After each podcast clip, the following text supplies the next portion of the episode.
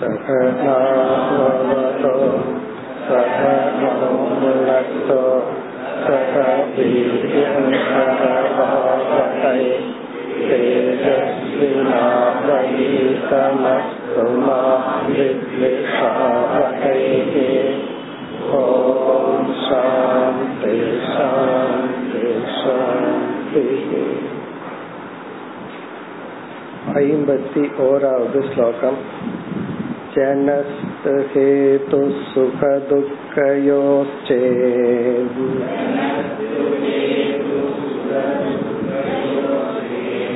किमात्मनश्चात्रकभौमयोस्तते।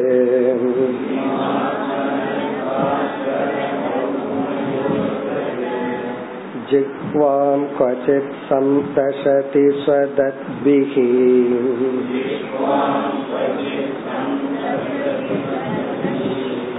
वेदनायां कथमाय कुप्ये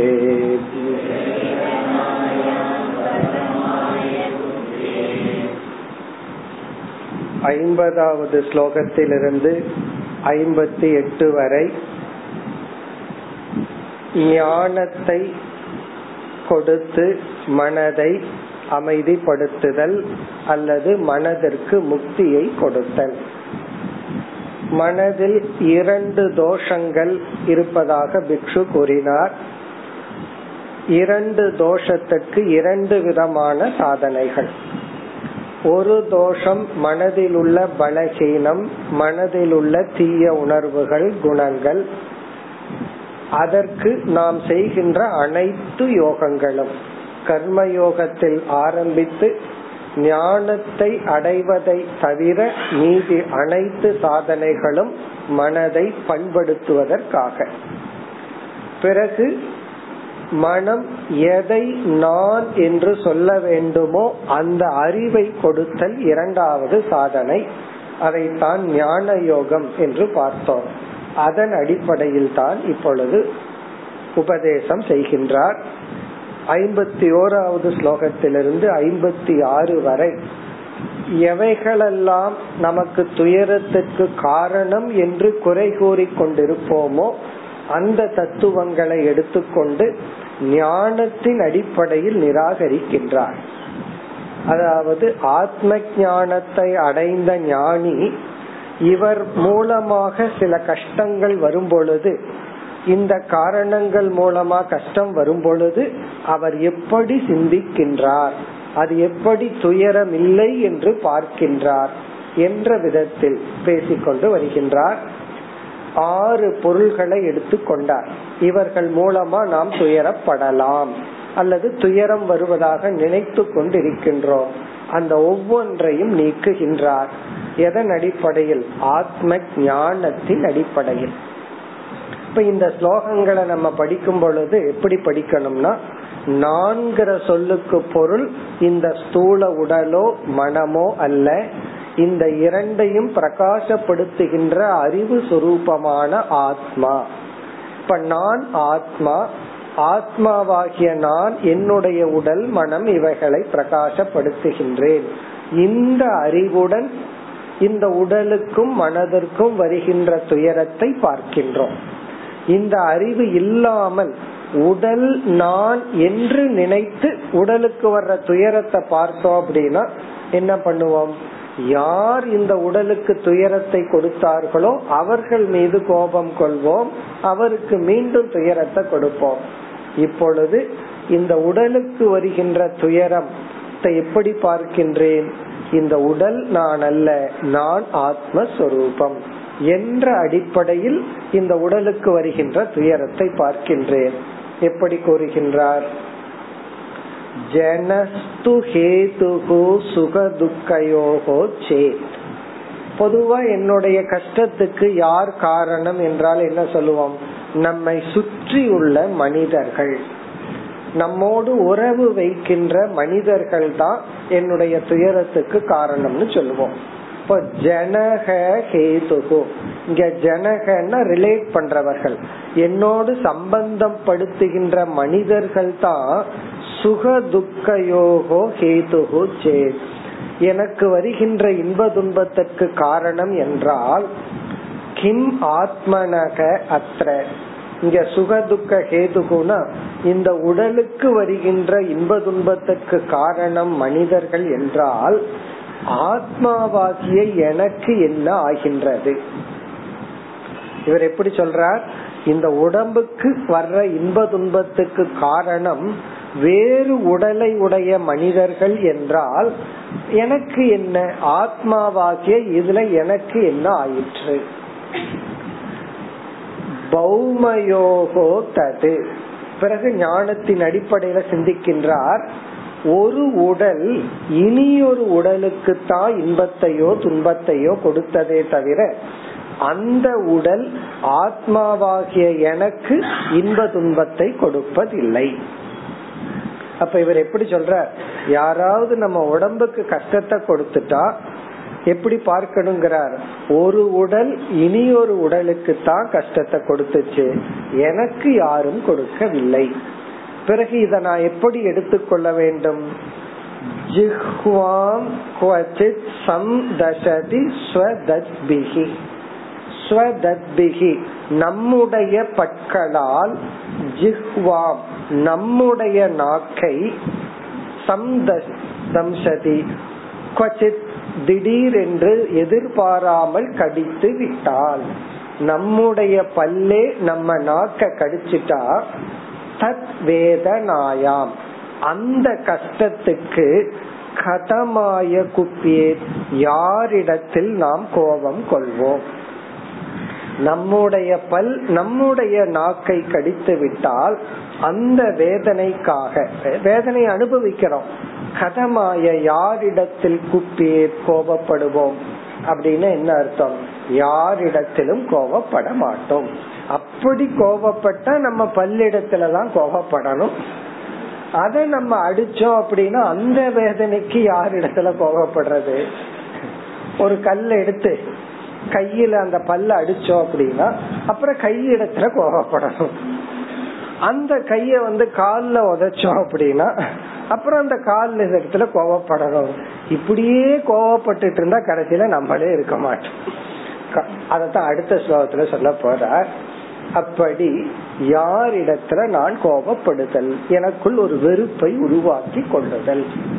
இது வந்து ஆத்மாங்கிற அடிப்படையில நான் ஆத்மாங்கிற ஞானத்துடன் இந்த உலக கொடுக்கின்ற துயரங்களை நான் பார்த்தேன்னா எனக்கு துயரத்தை கொடுக்கறதுக்கு யாருமே இல்லை.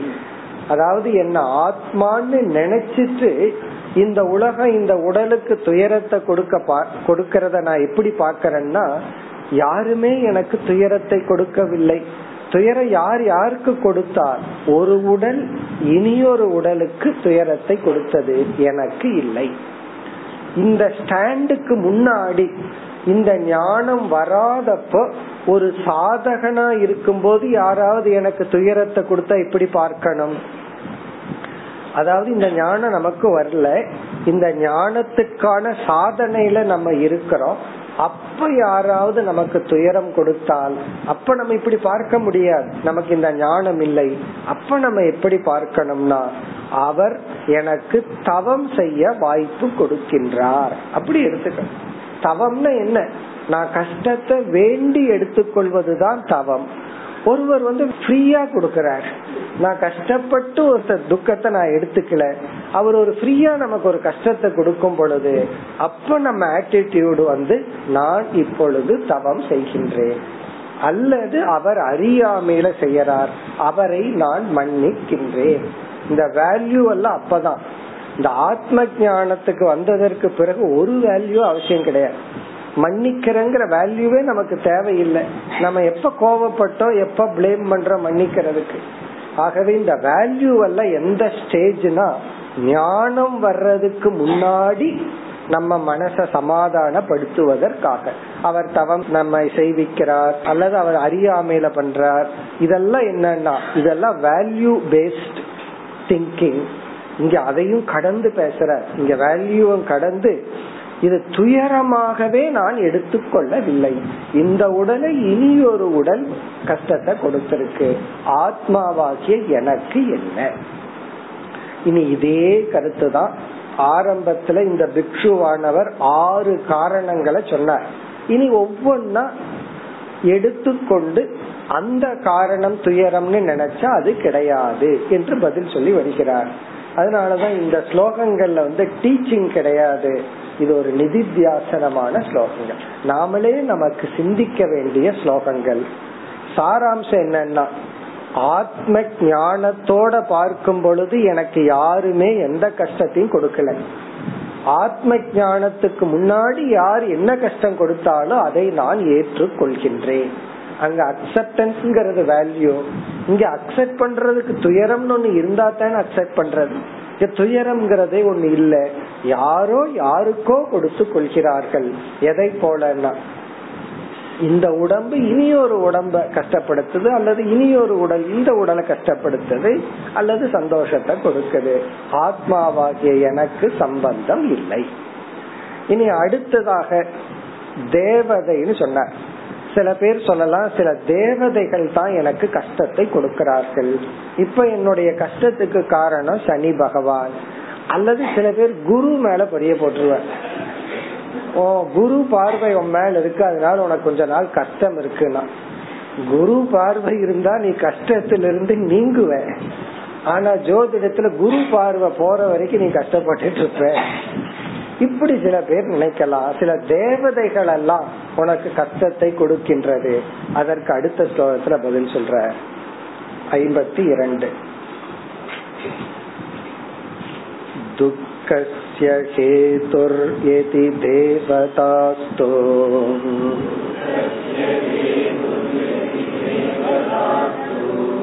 किमात्मनस्तत्र विकारयोस्तते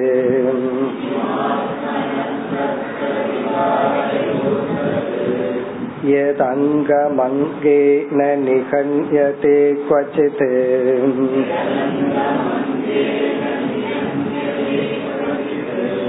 क्रुध्येत कस्मै पुरुषस्वदेहे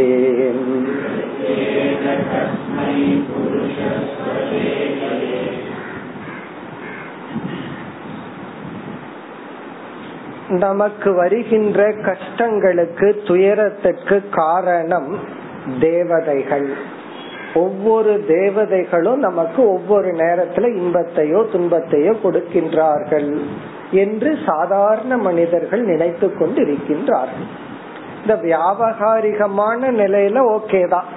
இந்த தேவதை உனக்கு கஷ்டத்தை கொடுக்கிறார் இந்த தேவதை உனக்கு கஷ்டத்தை கொடுக்கின்றார் சொல்லி. ஆனா ஆத்ம ஞானத்திலிருந்து பார்த்து எந்த தேவதையும் எனக்கு கஷ்டத்தை கொடுப்பதில்லைன்னு சொல்ற உடல்ல வந்து ஒவ்வொரு சக்திய நம்ம ஒவ்வொரு தேவதைன்னு சொல்றோம். பார்க்கிற சக்தி சூரிய தேவனை சார்ந்தது மனதினுடைய தேவதை சந்திரன் கையுக்கான தேவதை வந்து இந்திரன்.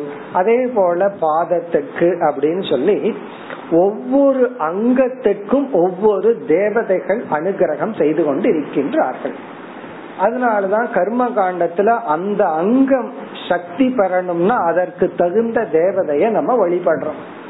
ஏன்னா ஒவ்வொரு அங்கமும் ஒவ்வொரு தேவதை. நம்ம பசு படத்துல பார்க்கலாம். ஒரு பசுவை போட்டு ஒவ்வொரு அங்கத்திலையும் ஒவ்வொரு தேவதைகள் குடியிருக்கின்றார்கள். அதே போல நம்ம உடம்புல வந்து ஒவ்வொரு அங்கத்திலையும் ஒவ்வொரு தேவதைகள். இப்ப வந்து இங்க என்ன சொல்றார்? என்னுடைய கை வந்து திடீர்னு காலை அடிச்சிடுச்சு. அல்லது என்னுடைய கால் வந்து என்னுடைய கைய மிதிச்சிடுச்சு. இப்ப என்ன சொல்றா என்ன யாரும் பண்ணல ஒரு தேவதை இனி ஒரு தேவதையை தொந்தரவு செய்துள்ளார். இந்த கைங்கிற தேவதைக்கு கால்ங்கிற தேவதை கஷ்டப்படுத்தி இருக்காங்க அல்லது கால்ல ஒரு பொண்ணு இருக்கு தெரியாம கையில அதை பட்டு வலிக்கு அப்ப உடனே என்ன பண்ணுவோம்? பட்ட காலே படும் சொல்லுவோமே. அப்போ இங்க என்ன சொல்றார்? என்னை யாரும் செய்யவில்லை என்னுடைய ஒரு அங்கத்தில் இருக்கிற தேவன் இனி ஒரு அங்கத்தில் இருக்கிற தேவனை துயரம் செய்து கொள்கின்றான். இந்த ரெண்டு தேவதைகளுக்கு என்னமோ ப்ராப்ளம் அதனால ஒருத்தர் ஒருத்தர் அடிச்சுட்டாங்க. எனக்கு இதுல ஒண்ணும் கிடையாது என்று சொல்கின்றார். இப்போ ஒரு தேவதை எனக்கு கஷ்டத்தை கொடுத்தா அந்த தேவதை எனக்கு கஷ்டத்தை கொடுக்கவில்லை. அந்த தேவதை இனியொரு தேவதைக்கு கஷ்டத்தை கொடுக்கின்றார் என்று சொல்கின்றார். இதுவும் போன எக்ஸாம்பிள் மாதிரியே. என்னுடைய உடலில் உடைய ஒரு அங்கம் இனி ஒரு அங்கத்தை கஷ்டப்படுத்தி விட்டால் நான் யாரிடத்தில் கோபம் கொள்வேன்? அதே போல எந்த தேவதையும் எனக்கு துயரத்தை கொடுப்பதில்லை. ஒரு தேவதை இனி ஒரு தேவதைக்கு தான் இன்ப துன்பத்தை கொடுக்கின்றார்கள்.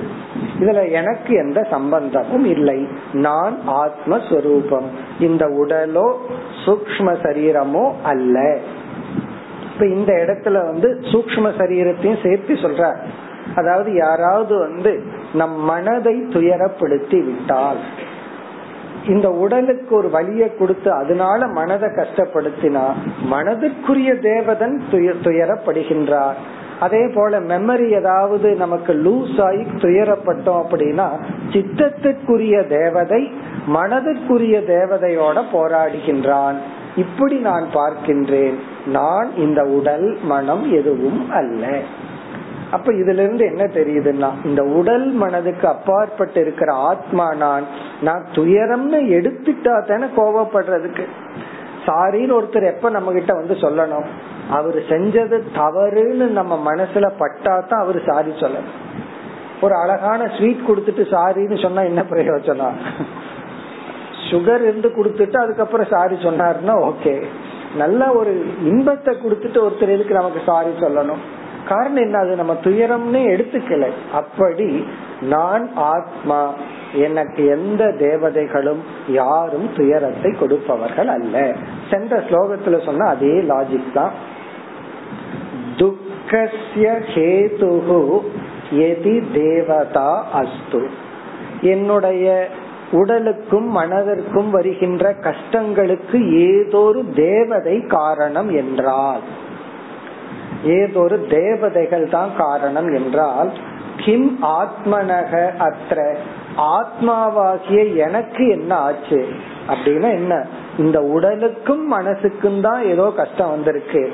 அதற்கு காரணம் ஏதோ ஒரு தேவதை ஒரு தேவதை இனி ஒரு தேவதைக்கு தான் கஷ்டத்தை கொடுக்கின்றார். விகாரயோகோ தது. விகார யோகம் இங்க விகாரகன தேவதை. இது இரண்டு தேவதைகளுக்குள் நடக்கின்ற சர்ச்சை சர்ச்சை எனக்கும் இதற்கும் சம்பந்தம் இல்லை.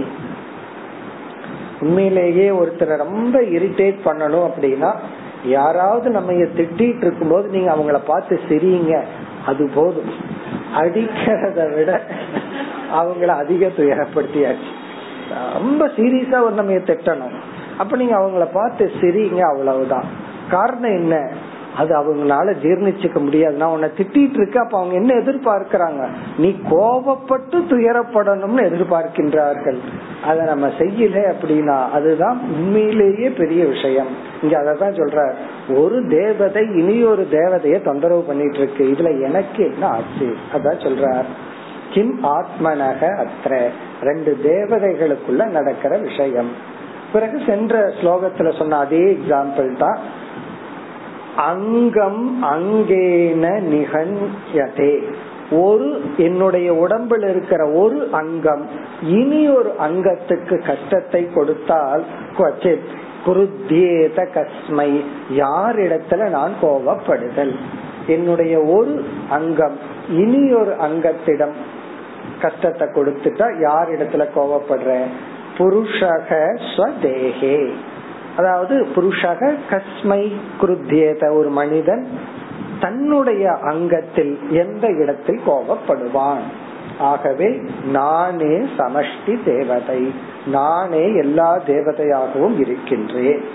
இப்படி நமக்கு வருகின்ற துயரங்களை எடுத்துட்டு துயரமே இல்லைன்னு பதில் சொல்லிட்டு வர்ற இதற்கு முன்னாடி துயரம் இருந்தது அதை நான் அதை இப்படி எடுத்துக்கிறேன்னு சொல்றோம் இங்க வந்து துயரம்னு இருந்தா தானே அதை எப்படி எடுத்துக்கிறதுங்கிற விஷயம் இது ஆத்ம ஞானத்தின் அடிப்படையிலிருந்து பேசுகின்றார் இனி அடுத்த ஸ்லோகத்தில் आत्मा यदि स्यात् सुखदुःखकेतुः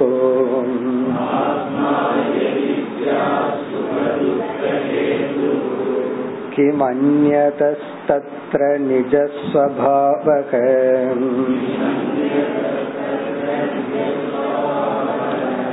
न ह्यात्मनो अन्यतिति तत्मृषा स्यात्। तत्मृषा स्यात्। क्रुध्येत कस्मात् न सुखं न दुःखम्।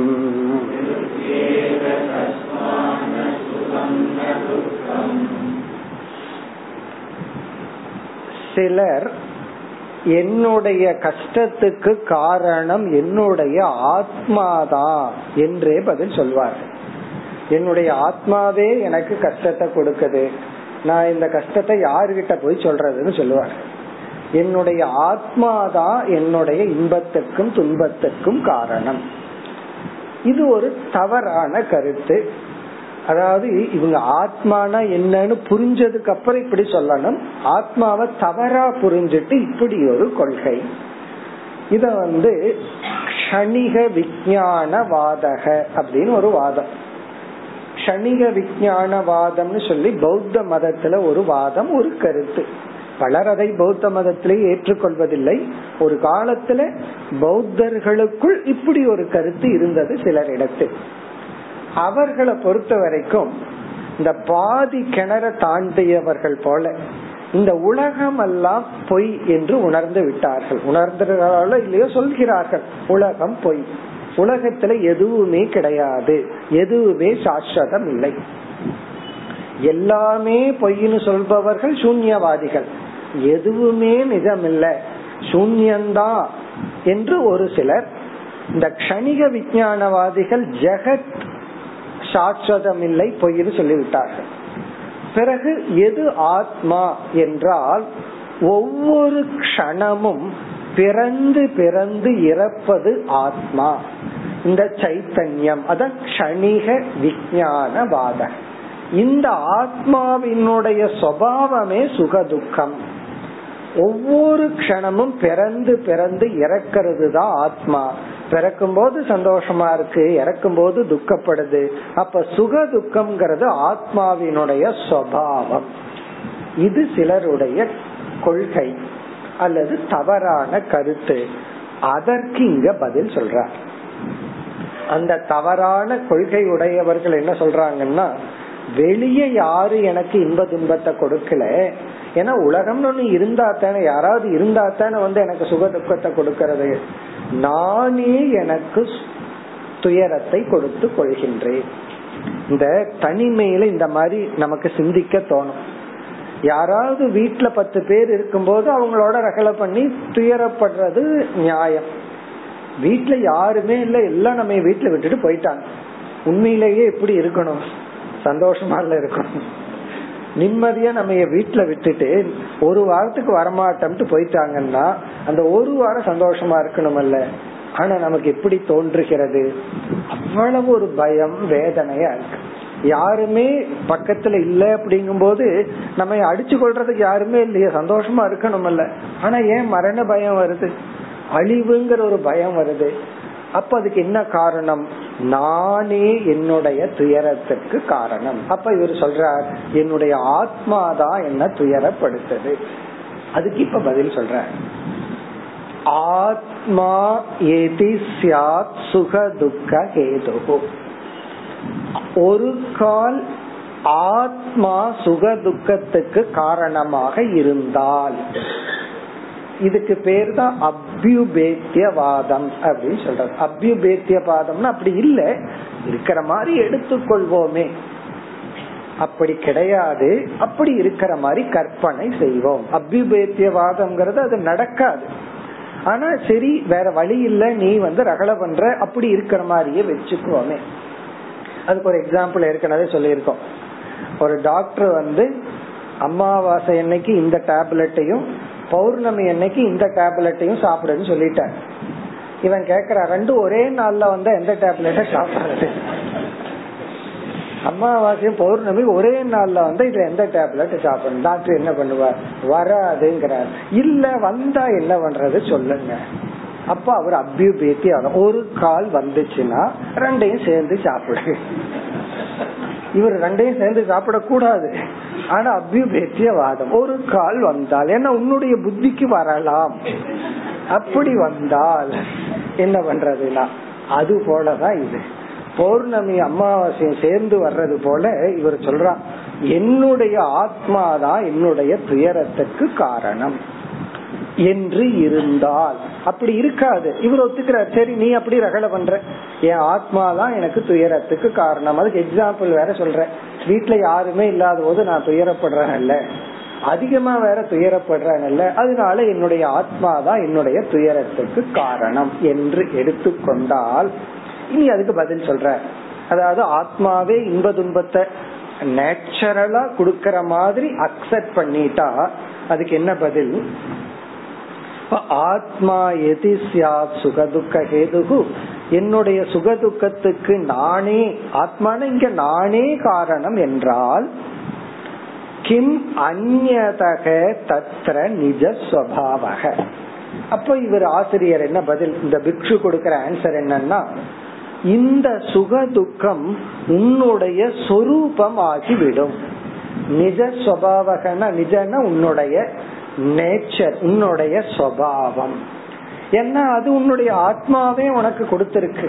உன்னுடைய ஆத்மாவே உனக்கு இன்ப துன்பத்தை கொடுக்கும் பொழுது இந்த இன்ப துன்பம் உன்னுடைய நேச்சர் உன்னுடைய சுவாவம் பிறகு சுவாவத்துக்கு என்ன லட்சணம்னா எது என்னுடைய சுவாவமோ அதை நான் வந்து நீக்கணும் அப்படின்னு வந்து முயற்சி செய்ய மாட்டேன். அதை நான் நேச்சுரலா எடுத்துட்டு அக்செப்ட் பண்ணிக்குவேன். இப்ப வந்து டாக்டர் கிட்ட போய் தலை வலிக்குது அப்படிங்கறத ஒரு கம்ப்ளைனா சொல்லலாம். ஏன்னா அதுக்குள்ள வலிக்க கூடாது டாக்டர் எனக்கு தலை இருக்கு அப்படின்னு சொல்றோம்னு வச்சுக்கோமே. டாக்டர் என்ன பண்ணணும்? எனக்கு தலை இருக்கு அப்படின்னு சொன்னா அது இருக்கணுமே. அது ஏன் என்கிட்ட வந்து சொல்ற அப்படின்னு கேப்ப தலைக்குள்ள வலி இருக்குன்னா சொல்லு நான் வைத்தியம் பாக்குறேன் தலை இருக்குன்னா அது உன்னுடைய நேச்சர் அதை நான் ஒன்னும் பண்ண முடியாது. அதை ஏதாவது பண்ணா நான் ஜெயிலுக்கு போயிடுவேன். அப்படின்ட்டுருவார் ஏன்னா அது உன்னுடைய நேச்சர் அது நீதான். அப்படி சுக துக்கம்ங்கிறது என்னுடைய சுவாவமா இருந்தா அதை நீக்கிறதுக்கு நானே முயற்சி பண்ண மாட்டேன். காரணம் என்னது நான். அதான் சொல்ற நிஜ சுவாவக பவதி. சுகதுக்கம்ங்கிறது உன்னுடைய சுவாவமா இருந்தா நீ சுகதுக்கத்தோட சந்தோஷமா இருப்ப. நீ அதை நீக்கணும்னு முயற்சி செய்ய மாட்டாய். அதான் சொல்ற கிம் அந்நதக தத்திர வேற என்னதான் இருக்கு? அது வந்து உனக்கு வேறாக இல்லை. ஆகவே அது உனக்கு ஒரு கம்ப்ளைண்ட் அது ஒரு குறையாகவே இருக்காது.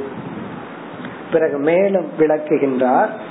நகி ஆத்மனக அந்யத் உன்னுடைய வாதப்படி கணிக விஞ்ஞான வாதப்படி ஆத்மாவுக்கு வேறாக எதுவும் இல்லை. அதுதான் உன்னுடைய பிலாசபி உன்னுடைய தத்துவம் வந்து ஆத்மாவுக்கு புறம்பாக ஒண்ணும் கிடையாது. ஆத்மனக அந்நத் ஏதி தது மிருசாஷாத் அப்படி ஏதாவது உனக்கு வெளியே தெரிஞ்சதுன்னா அது பொய் என்றும் நீ கூறுகின்றாய். தத் மிருஷா சியாத் அதாவது உனக்கு ஆத்மாவுக்கு வெளியே நீ எதையெல்லாம் பாக்கறையோ அத பொய் என்றும் நீ ஏற்றுக்கொள்கின்றாய். ஆகவே ஆத்மாவுக்கு புறம்பா ஒன்னும் கிடையாது. ஆத்மாவே உனக்கு இன்ப துன்பத்தை கொடுத்தால் அந்த இன்ப துன்பம் உன்னுடைய நேச்சர் அதை நீ ஏற்றுக்கொள்வாய். அதை நீ குறை சொல்ல மாட்டாய். ஆகவே குருத்தியேத கஸ்மாத் நீ யாரிடத்துல கோபம் கொள்வாய்? யாரிடத்தில் குறை சொல்வாய்? இப்ப உன்னுடைய பிலாசபி படி ந சுகம் ந துக்கம். சுகம்னே ஒண்ணு கிடையாது துக்கம்னே ஒண்ணு கிடையாது. அதாவது இந்த இடத்துல என்ன பண்றார் இந்த பிக்ஷு ஆத்ம ஞானத்தின் அடிப்படையில போய் சுகம்னு ஒண்ணு கிடையாது துக்கம்னு ஒண்ணு கிடையாதுன்னு சொல்றதுக்கு பதுவா இவனுடைய அறியாமையின் வழியாகவே போய் பதில் சொல்லிடுறாரு. நீ சொல்றபடி பார்க்கும்போது சுகம் ஒண்ணு இல்ல துக்கம்னு ஒண்ணு கிடையாது. ஆகவே கம்ப்ளைண்ட் பண்ணாத. அது உன்னுடைய சுவாவம் அல்ல. கடைசியா என்னன்னா நீ இந்த மாதிரி ஒரு பிலாசபிய வச்சுட்ட அப்படின்னா நீ யாரிடத்திலையும் குறைபட்டு கொள்ள முடியாது. உன்னிடத்திலையும் குறைபட முடியாது. ஏன்னா அது உன்னுடைய நேச்சரா நீ சொல்கின்றாய். இப்ப இது எதுவுமே சரி கிடையாது. ஏன்னா பிலாசபியும் தப்பு. சொல்ற பதிலும் அதற்கு தகுந்த மாதிரி பதில் சொல்லி இருக்கிறோம் உண்மையான பதில் என்னன்னா ஏற்கனவே சொல்லிட்டார். நான் ஆத்மா என்றால் வர்ற சுகதுக்கம் அல்ல இந்த உடலுக்கு தான் இந்த உடலுக்கு கொடுக்கிற சுகதுக்கம் இனி ஒரு ஆத்மா கொடுப்பதில்லை. இனி ஒரு அனாத்மா தான் கொடுக்குது. ஆகவே நான் இவைகளை வேடிக்கை பார்ப்பவன். மற்றவங்களுடைய சுக துக்கத்தை வேடிக்கை பாக்குறதுல நமக்கு எவ்வளவு சந்தோஷம். சீரியலை நான் சொல்றேன். சீரியலை பார்க்கும்போது எவ்வளவு சந்தோஷமா சீரியலை பாக்குறோம் அது வந்து சந்தோஷமாவே இருந்தா அவ்வளவு சுவாரஸ்யமா பார்க்க மாட்டோம். அழுகிற சீரியலை தான் ரொம்ப ரசிச்சு பாக்குறாங்களாம் அப்போ மற்றவர்களுடைய துயரத்தை பாக்குறதுல ஒரு சந்தோஷம் இருக்கல்லவா? அதே போல இந்த உடம்புக்கு வர்ற இந்த மனசுக்கு வர்ற இன்ப துன்பத்தை நான் சந்தோஷமாக பார்க்கின்ற சாட்சி ஆனவன் நான். இந்த ஞானத்துல பேசிக்கொண்டு இருக்கின்றார். இனி அடுத்தது வந்து ரொம்ப பேர் சுகதுக்கத்துக்கு எதை காரணம் சொல்கிறார்கள்? கிரகங்கள். ஜாதகம்தான். இனி அதுக்கு பதில் சொல்ற அடுத்த ஸ்லோகத்தில். ग्रहा निमित्तं सुखदुःखयोश्चे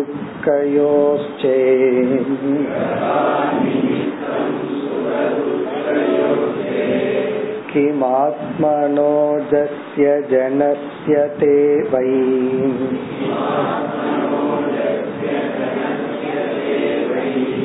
ग्रहैर्ग्रहस्यैव वदन्ति पीठाम्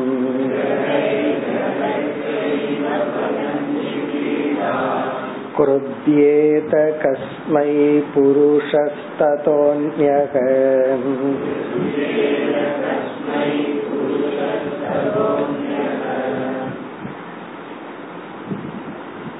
பலர் ஏதாவது ஒரு கஷ்டங்கள் வந்தால் அல்லது தொடர்ந்து இரண்டு மூன்று கஷ்டங்கள் தொடர்ந்து வந்தால் சில பேர் ஒரு கஷ்டம் வந்தா பாவம்னு விட்டு விடுவார்கள் ரெண்டு மூணு தொடர்ந்து வந்தா உடனே என்ன நினைக்க தோணும்? என்னுடைய கிரகத்துல ஏதோ ஒரு ப்ராப்ளம் இருக்கு. அதனால ஜாதகத்தை பார்ப்போம். கிரக சூழ்நிலைய தெரிஞ்சுக்குவோம்.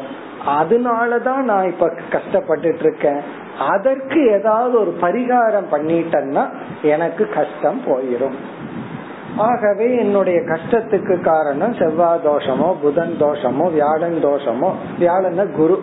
ஏதோ ஒரு தோஷமோ அப்படின்னு நம்ம முடிவு பண்ணிருக்கோம் அதனால நம்ம என்ன பண்ணுவோம்? ஒரு கஷ்டத்தை அங்க அட்ரிபியூட் பண்ணுவோம். அதுக்கு இங்க பதில் சொல்றார்.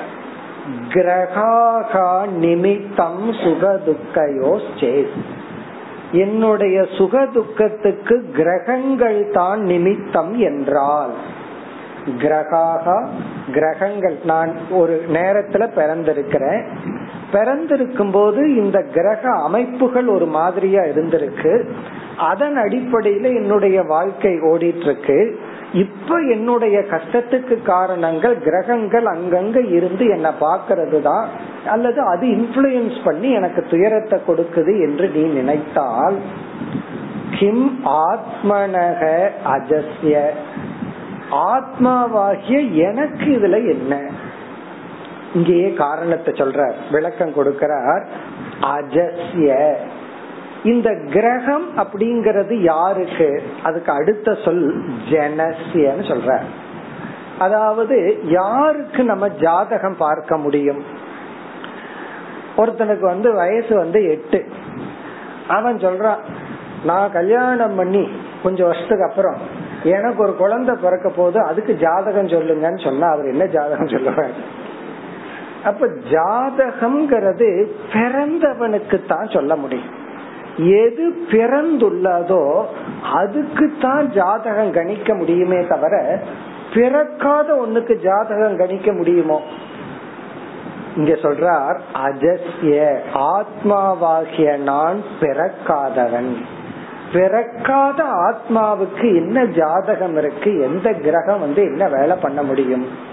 பிறகு ரொம்ப அழகா சொல்றார் ஜனசிய இங்க ஜெனஸ்ய அப்படிங்கிற சொல்லுக்கு பிறந்ததற்கு தான் கிரகங்கள் ஜாதகம் கணிக்க முடியும்.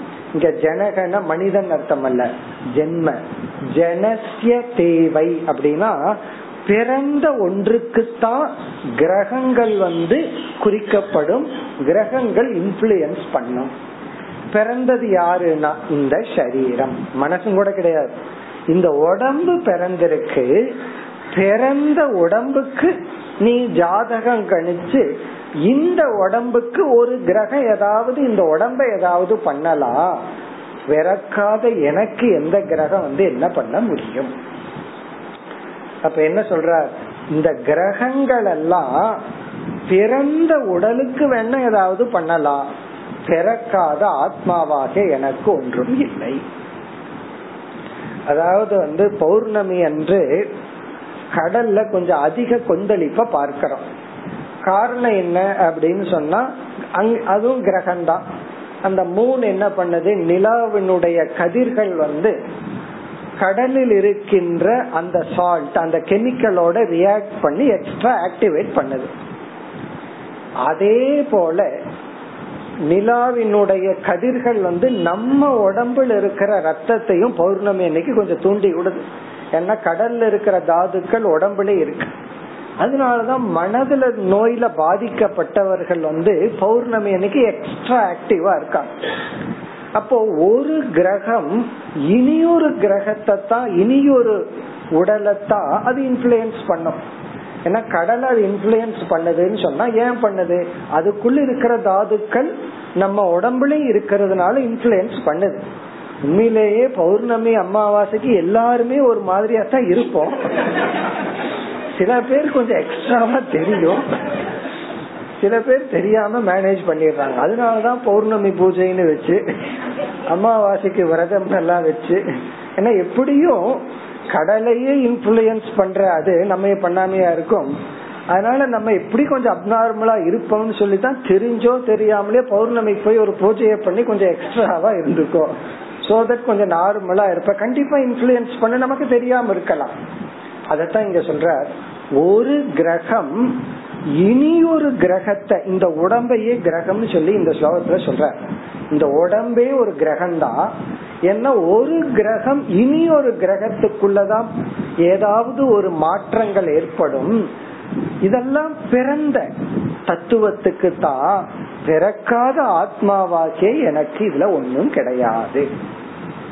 இல்ல நான் உடம்பு தான் அப்படின்னா கண்டிப்பா அந்த கிரக பலன்களை எல்லாம் பார்த்து என்ன பண்ணணுமோ அதை பண்ணணும். நான் ஆத்மான்னு சொன்னா எனக்கு இதுல சம்பந்தம் கிடையாது. இப்ப ஆத்மாவுக்கு ஜாதகம் இல்ல. அப்படி ஏதாவது நீங்க ஆத்மாவுக்கு ஜாதகம் சொல்லித்தான் ஆகணும்னா ஒரே ஒரு ஜாதகம் எல்லா ஆத்மாவுக்கு சச்சிதானந்த சொரூபம். உன்னுடைய ஆத்மாவுக்கு சத்து சித்து ஆனந்தம் தான் ஜாதகம். என்னோட ஆத்மாவுக்குன்னா அதேதான். எல்லார் ஆத்மாவுக்கும் சச்சிதானந்தம்ங்கிற ஒரே சொரூபம். உடம்புக்கு தான் மாற்றங்கள் உண்டு. அதத்தான் சொல்றார். ஜனசிய தேவை. இங்க வந்து இவர் ஜாதகம் கிரக பலன் இதெல்லாம் பொய்னு சொல்லல. இதெல்லாம் ஒத்துக்கிறார். உண்மைதான். யாருக்கு? ஜனசிய ஜனசியன பிறந்த தத்துவத்துக்கு தான் கிரகங்கள் எல்லாம் வேலை செய்யும். அதுதான் அடுத்த வரியில சொல்றார். கிரகைகி கிரகசிய ஏவ வதந்தி பீதாம். பீடா அப்படின்னா வேதனைய கொடுக்கறது மாற்றத்தை கொடுத்தல். கிரகைஹி கிரகசிய ஒரு சில கிரகங்கள் வேறு சில கிரகங்களுக்கு தான் பீடைகளை கொடுத்து கொள்ள முடியும். சென்ற ஸ்லோகத்துல சொன்ன அதே பிரின்சிபல் தான். ஒரு தேவதை இனி ஒரு தேவதைக்கு இன்ஃபுளுயன்ஸ் பண்றது போல ஒரு கிரகம் இனி ஒரு கிரகத்தை இன்ஃபுளுயன்ஸ் பண்ண முடியுமே தவிர என்னை அல்ல. ஆத்மாவாகிய என்னை அல்ல. இப்ப உடல் நான் என்று வந்தால் இது எல்லாமே இருக்கு. உடனே ஜாதகம் போய் அப்படியெல்லாம் கிடையாது. அதெல்லாம் இருக்கு. கிரகம் ஒண்ணு இருக்கு. எல்லாமே இருக்கு. எப்பொழுது இந்த உடல் நான் என்றால். கிரகங்கள் கிரகங்களுக்கு தான் இன்ஃபுளுயன்ஸ் பண்ண முடியும்.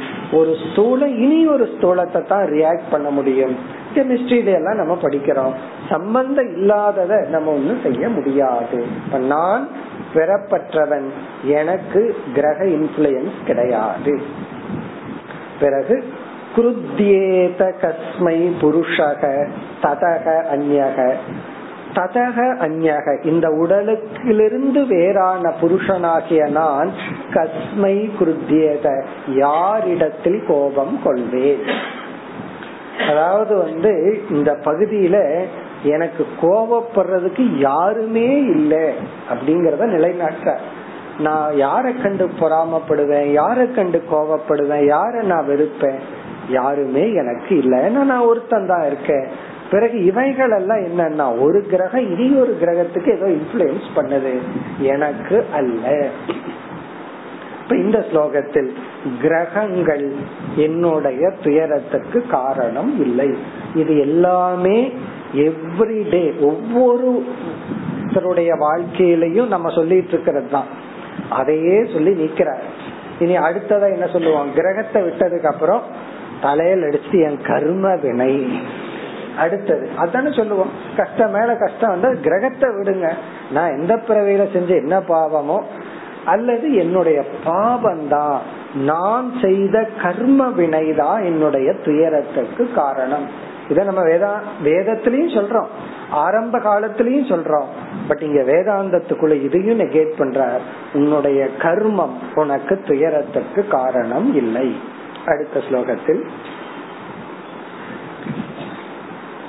कर्मास्तु हेतुः सुखदुःखयोश्चेत्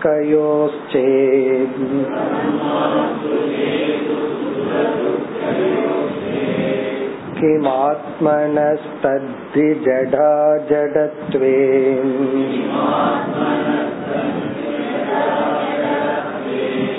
देहस्त्वचित् पुरुषोऽयं सुपर्णः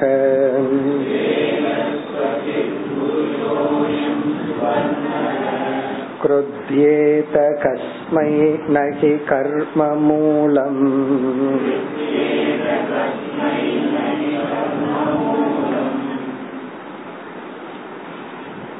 நமக்கு ஏதாவது கஷ்டங்கள் வந்து கொண்டிருந்தால் நம்ம என்ன சொல்லுவோம் பல சமயத்துல கர்ம வினை நீ ஏற்கனவே செய்த பாப புண்ணியத்தின் விளைவுனாலதான் உனக்கு கஷ்டம் வருது. இந்த ஸ்டாண்ட வந்து நம்ம வேதாந்தத்துக்கு ஒரு ஸ்டெப் முன்னாடி வரைக்கும் பயன்படுத்துவோம். ஏன்னா இது ஒரு நல்ல ஸ்டாண்ட் காரணம் என்னன்னா மற்றவர்கள் மீது போடுற பழியை எடுத்து உம் மீது போட்டுக்கிறது. நல்லது எல்லாத்தையும் குறை சொல்லிட்டு இருக்கிறதுக்கு நமக்கு வர்ற ஒவ்வொரு கஷ்டத்துக்கும் யாரோ ஒருத்தரை குறை சொல்றதுக்கு பதுவா இல்ல உன்மீதே பழி எடுத்துக்கொள். அப்படிங்கிற ஸ்டேஜுக்கு இந்த லாஜிக்க நம்ம யூஸ் பண்ணுவோம். அது அந்த லெவல்ல கரெக்ட் தான். இவர் அதை தாண்டி சொல்ற அதனால இந்த ஸ்லோகத்தை எல்லாம் கவனமா புரிஞ்சுக்கணும். நம்முடைய கர்ம வினையினால நம்ம கஷ்டப்படுறதுங்கிறது ஒரு ஆங்கிள் உண்மை. இனி ஒரு ஆங்கிள் கஷ்டப்படுறது யாருன்னு கேக்குறேன். கஷ்டப்படுறது இந்த உடம்பு மனசு தானே. நான் ஆத்மா அப்படின்னு சொன்னா இந்த கர்ம என்ன கஷ்டப்படுத்தலையே? உடம்பையும் மனதையும் தானே கஷ்டப்படுத்துது. இந்த ஸ்டாண்ட் இருக்கிறதுனாலதான் ஜீவன் முக்தியே சம்பவிக்கிறது. ஏன்னா ஞானிகளும் கூட ஞானத்தை அடைஞ்சு ஜீவன் முக்தியா இருக்கும் பொழுதும் கூட உடம்புல பல நோய்கள்ல கஷ்டப்படுகிறார்கள். ரமண மகரிஷி போன்றவங்களுக்கெல்லாம் கடைசி காலத்துல கேன்சர் வந்தது உடல் கஷ்டப்பட்டுச்சு. அப்போ நம்ம அவரை ஞானின்னு தானே சொல்றோம் முக்தன்னு தானே சொல்றோம். அப்ப அந்த கர்ம வினை உடலுக்கு தான் அவர் எந்த ஞானத்துல இருந்து சொல்லியிருப்பாரோ அதுதான் இந்த ஸ்லோகம். அந்த மகான்களுக்கு வந்து உடம்புல சில நோய்கள் வரும்போது அவங்க எப்படி அந்த நோயை பார்க்கிறார்கள் அதுதான் இந்த ஸ்லோகம்னு நம்ம எடுத்துக்கொள்ள வேண்டும். அவங்க எப்படி பார்க்கிறார்கள் என்றால் இந்த கர்மம் அந்த கர்மம் செஞ்ச உடலை பண்ணுது என்றை ஒன்றும் செய்யவில்லை. இந்த கர்மவினை என்ன பண்ணிருக்குன்னா எந்த உடல் பாப புண்ணியத்தை செஞ்சுச்சோ அந்த பாப புண்ணியம் அந்த உடலை இப்ப ஏதோ பண்ணிட்டு இருக்கு இன்பத்தையோ துன்பத்தையோ கொடுத்துட்டு இருக்கு நான் ஆத்மா என்னை எதுவும் யாரும் செய்வதில்லை. அதுதான் சாராம்சம். ஆனால் இந்த உலகத்தை கிரகங்களையும் தேவதைகளையும் மற்ற மனிதர்களையும் குறை சொல்லிட்டு இருக்கிற ஸ்டேஜில் இருக்கும் பொழுது நம்ம வந்து கர்ம வினைக்கு வர்றது நல்லதுதான். மத்தவங்க யாரும் என்னுடைய துயரத்துக்கு காரணம் இல்ல. நான் செஞ்ச பாப புண்ணியத்துலதான் நான் கஷ்டப்படுறேன். எனக்கு புண்ணியம் இருந்ததுன்னா யார் இப்ப கஷ்டத்தை கொடுத்துட்டு இருக்கானோ அவனே ஒரே செகண்ட்ல மாறி எனக்கு இன்பத்தை கொடுப்பான். பாபம்னு வந்ததுன்னா எனக்கு யாருக்கு இன்பத்தை பாதுகாப்பு இன்பத்தையும் கொடுத்துட்டு இருந்தானோ அந்த செக்யூரிட்டியே என்ன பண்ணிடுவான் என்ன ஷூட் பண்ணிடுவான் அவனே எனக்கு கஷ்டத்தை கொடுத்துருவான் இப்ப உலகம் எல்லாம் கருதி என்னுடைய பாப புண்ணியம் தான் சுக துக்கத்துக்கு காரணம். இது வேதாந்தத்தினுடைய என்ட்ரியில ஏற்றுக்கொள்ளக்கூடிய கருத்து. எக்ஸிட் கடைசி ஸ்டேஜ்ல இப்ப நம்ம பேசுறோம். என்ட்ரியில பேசல. கடைசி ஸ்டேஜ்ல என்ன சொல்றோம்னா என்னுடைய பாப புண்ணியமும் சுகதுக்கத்துக்கு காரணம் அல்ல காரணம் என்ன? நான் பாப புண்ணியத்தை செய்தவனே அல்ல. செய்தவன் யார்? செய்தவன் யார்? அங்க ஒரு பெரிய இந்த இடத்துல ஒரு அழகான விசாரத்தை மேற்கொள்றார். யாரு பாப புண்ணியத்தை செய்தார்கள்? ஜடமான ஒண்ணு பாப புண்ணியத்தை செஞ்சிருக்க முடியாது. எப்படி ஜடமான ஒண்ணு எப்படி பாவத்தையோ புண்ணியத்தையோ செய்ய முடியும்? பாப புண்ணியத்தை செய்யணும் அப்படின்னா சாய்ஸ் இருந்திருக்கணும். தேர்ந்தெடுக்கிற வாய்ப்பு இருந்து சூஸ் பண்ணி பண்ணியிருக்கணும். அப்பொழுதுதான் பாப புண்ணியம் நடக்கும். இப்ப ஜடமான ஒண்ணு எதை போய் தேர்ந்தெடுக்க முடியும்? சரி ஆத்மா என்றைக்கும் அறிவு சொரூபம் அதே சமயத்துல பூர்ணமானது செயலற்றது. அப்ப சேதனமான ஒண்ணு இருக்குன்னா அது ஆத்மாதான். அதுவும் செயல்படுறதுக்கு வாய்ப்பு இல்லை ஜடமா இருக்கிறது இந்த உடம்பு. இந்த உடம்பு ஜடம் அதுவும் ஒன்னும் பண்ணாது. ஆத்மா சைத்தன்யம் அதுவும் ஒன்னும் பண்ணாது. பிறகு யாரு தான் இந்த பாப புண்ணியத்தை செய்தது? அதற்கு இந்த ஸ்லோகத்துல பதில் சொல்றார். இந்த ரெண்டும் கெட்டானா ஒருத்தன் இருக்கான். அவன் யார் அப்படின்னா அவன் ஜடமாவும் இருக்கிறான் அஜடமாகவும் இருக்கிறான். அவன்தான் நம்முடைய அகங்காரம். இந்த அகங்காரம்னு ஒரு தத்துவம் இருக்கு. அது ஜடா ஜட சொரூபம் அது ஜடம் பிளஸ் அஜடம். ஜடா ஜடம் ஜடா ஜடம்னா அது ஜடமா இருக்கு ஒரு ஆங்கிள் இனி ஒரு ஆங்கிள் சேதனமா இருக்கு. நம்முடைய மனம். அதுதான் இந்த வேலையெல்லாம் பண்ணுச்சு அப்படின்னு சொல்லி பதில் சொல்றேன். இந்த அகங்காரம் தான் என்ன பண்ணிக்கிறதா? இந்த அகங்காரம்ங்கிறது யாரு? நம்ம மனம் அது ஜடம். அந்த ஜடமான மனதுக்குள்ள ஆத்மாவாகிய என்னுடைய சைத்தன்யத்தின் பிரதிபிம்பம் தோன்றுகிறது. அப்ப மனசு வந்து ஒரு உணர்வு பூர்வமா மாறிடுது. அந்த சிதாபாசனும் மனசும் சேர்ந்த ஒரு தத்துவம் அகங்கார தத்துவம். இந்த அகங்காரம் தான் என்ன பண்ணியிருக்கு? எத்தனையோ பாப புண்ணியம் எல்லாம் பண்ணியிருக்கு இங்க பதில் சொல்றார் அந்த அகங்காரம் பாப புண்ணியம் பண்ணியிருக்கு. அந்த அகங்காரம் தான் பாப புண்ணியத்தல்லைய அனுபவிச்சிட்டு இருக்கு ஆனா யோசிச்சு பார்த்தா இந்த அகங்காரம் ஒரு பொய்யான தத்துவம். இடையில தோன்றி இடையில மடிகின்ற ஒரு தத்துவம். ஆகவே இந்த அகங்காரம் மித்யா அது பொய். நான் ஆத்மா சத்தியம். ஆகவே நான் எந்த சுக துக்கத்தையும் அனுபவிப்பவன் அல்ல. இந்த உடல் குள் இருக்கின்ற அகங்காரம் தான் காரணம். அகங்காரம் தான் அனுபவிக்குது நான் சாட்சி சொரூபம். அந்த ஆங்கிள் பதில் சொல்றார். ஸ்லோகத்திற்குள் சென்றால் கர்ம அஸ்து சுகதுக்கயோகோ கேதுகும் என்னுடைய சுக துக்கத்துக்கு கர்மந்தான் காரணம் என்பது இருக்கட்டும். அத்துடன் இருக்கட்டும். அப்படி எடுத்துக்கொண்டால் கிம் ஆத்மனக? ஆத்மாவாகிய எனக்கு என்ன ஆச்சு கர்மந்தான் காரணம் சுகதுக்கத்துக்குனா ஆத்மாவாகிய எனக்கு என்ன? தத்தி ஜடா ஜடத்துவே ஜடா ஜடத்துவே இங்க அகங்காரத்துக்கு இந்த பிக்ஷு கொடுக்கிற பெயர் ஜடா ஜடம். அகங்காரத்தை ஜடமும் அஜடமும் அப்படின்னு சொல்ற ஜடஸ்வரூபமாகவும் அஜட சொரூபமாகவும் இருக்கின்ற அகங்காரத்துக்கு தா அப்படிங்கிறார். ஜடா ஜடத்துவே அப்படின்னு சொன்னா ஜடா அகங்காரத்துக்கு தான் இவைகளெல்லாம் சம்பவிக்கும். எனக்கு அல்ல. அதாவது ஜடா ஜடத்வே சதி கர்மஹேதுகு பவதி. அகங்காரம் இருக்கும் வரை கர்மம் இருக்கு கர்ம பலன் இருக்கு. அந்த கர்ம பலன் ஜடமான உடம்புக்கு அகங்காரத்துக்கும் தான் சுக துக்கத்தை கொடுக்கின்றது. இன்னும் கொஞ்சம் யோசிச்சு பார்த்தா இந்த உடம்புக்கும் கூட சுக துக்கம் கிடையாது. அகங்காரத்துக்கு தான் சுக துக்கம் என்ன உடம்பு? ஜடம். அப்ப அகங்காரத்துக்கு சுகதுக்கம். இந்த சுகதுக்கத்தை வாங்கினது யாருன்னா அகங்காரம். இப்ப அகங்கார சுகதுக்கத்தை சம்பாரிச்சது அகங்கார சுகதுக்கத்தை அனுபவிச்சிட்டு இருக்கு. நான் அகங்காரம் அல்ல. நான் ஆத்மஸ்வரூபம். ஆனா நம்ம கர்ம யோகியா இருக்கும் போது ஒரு பக்தனா இருக்கும் போது அகங்காரியா தான் இருக்கிறோம். அப்ப நம்ம இந்த பிலாசபி எடுத்துக்கலாம். நான் அகங்காரி நான் அகங்காரமா தான் இருக்கேன் எனக்கு ஆத்மானா என்னன்னு தெரியல. என்னுடைய சுக துக்கத்துக்கு காரணம் எந்த கிரகங்களும் எந்த மனிதர்களும் அல்ல நான் தான் செல்ஃப் ரெஸ்பான்சிபிலிட்டி நானே பொறுப்பை எடுத்துக் கொள்கின்றேன். ஆகவே எனக்கு நான் தான் காரணம். இது வந்து எப்பொழுதுனா ஒரு சாதகனா இருக்கும் பொழுது. ஒரு சித்த புருஷனாக இருப்பவர்கள் என்ன நினைக்கிறார்கள்? இப்ப ரமணர்கள் என்ன நினைச்சிருப்பாரு? ஏதோ இந்த அகங்காரம் எந்த ஜென்மத்துல என்ன பாவம் பண்ணுச்சோ அது இந்த உடம்புக்கு வந்திருக்கு. நான் சாட்சி. நான் இதை வேடிக்கை பார்ப்பவன். அப்படி ஜடா ஜடத்துவே சதி கர்ம சேத்துக்கு பவதி. ஜடா ஜடத்துவமான அகங்காரம் இருக்கும் பொழுதுதான் நடக்கின்றது. பிறகு பிறகு தத்துவ ஞானத்தை உபதேசம் செய்கிறார். தேக அஜித். இந்த சரீரம் இருக்கே அது அஜித். அஜித்னா ஜடம். தேக அஜித் அது ஜடம். புருஷக அயம் சுபர்ணக. புருஷக சைத்தன்யமாகிய நான் சுபர்ணக. சுபர்ணகன சைத்தன்ய சொரூபம்.